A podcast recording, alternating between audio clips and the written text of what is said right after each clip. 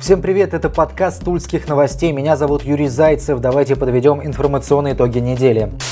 Начнем с новостей сегодняшнего дня. Так стало известно, что начальник главного управления МЧС России по Тульской области Владимир Ки покинет свой пост. Ки займет аналогичную должность в Ростовской области. Наш регион он пришел в феврале 2014 года на должность заместителя начальника МЧС. Через полтора года стал главным спасателем.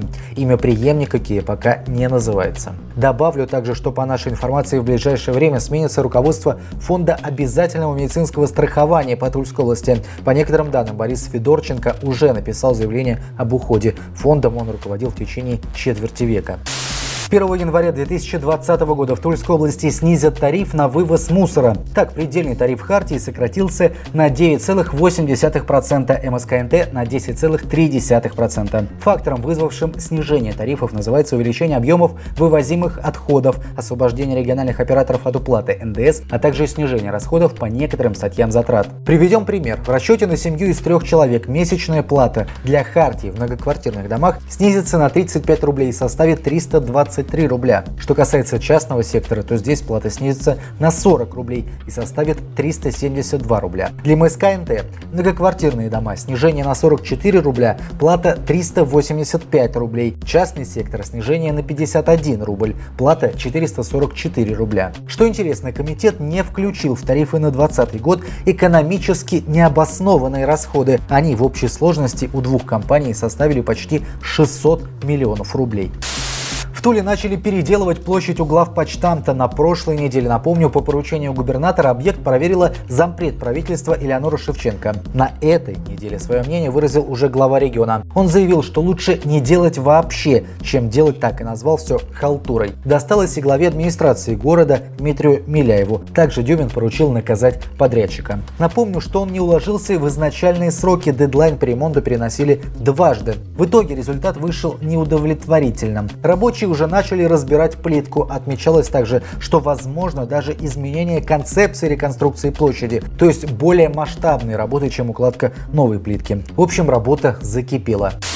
Экс-директор Алексинского машиностроительного колледжа и бывший депутат Ольга Евграфова признана виновной в мошенничестве и даче взятки должностному лицу. Как установил суд, с сентября 2016 года по октябрь 2018 Евграфова фиктивно трудоустраивала мертвые души и начисляла им заработную плату. Ущерб от действия Евграфовой и ее пособников составил более 2 миллионов рублей. Меньшая часть денег шла на нужды техникума, большая – Евграфовой. Подельники Евграфовой отделались штрафом, а вот сама экс экс-директор, получила реальное лишение свободы. Дело в том, что Евграфова вместе со своей дочерью пыталась замять уголовное дело о мошенничестве и дала взятку в полмиллиона рублей начальнику местного отдела ФСБ. Тот действовал в рамках оперативных мероприятий. Дача взятки стала для Евграфовой роковой. Ей назначили наказание в виде 7 лет и 8 месяцев колонии общего режима, а также штраф в 5 миллионов рублей. Евграфову взяли под стражу в зале суда. Комментировать приговор она отказалась. Добавлю, что ее дочь по делу дело взятки, заключила досудебное соглашение. Ей назначили штраф в 1 миллион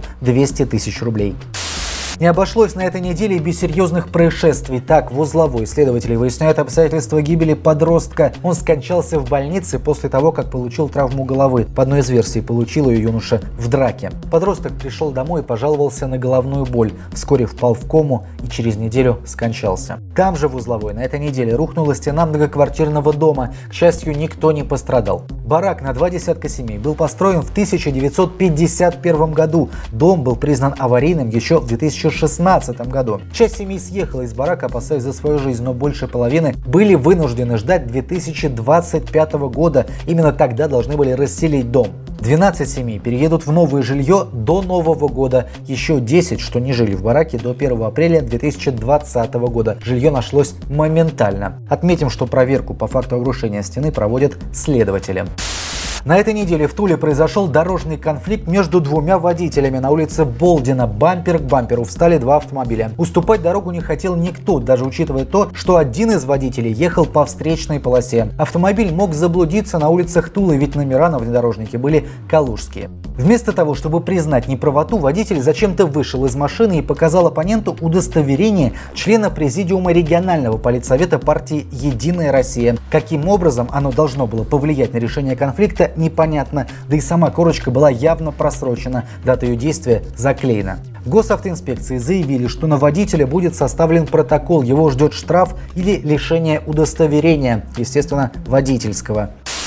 Губернатор Тульской области на этой неделе играл в хоккей на Красной площади. Традиционно Алексей Дюмин защищал ворота команды, которая противостоит Владимиру Путину. Матч освещали федеральные СМИ и, например, вели трансляцию из раздевалки в перерыве. Так Владимир Путин пожаловался, что Алексей Дюмин плохо играет, не пропускает шайб. Губернатор Тульской области склонил голову, а сквозь общий смех кто-то поправил президента. Одну шайбу Дюмин все же пропустил. Во втором тайме губернатор сыграл хорошо. Общий счет встречи 8-5 в пользу команды президента. Сам Путин забросил 5 шайб.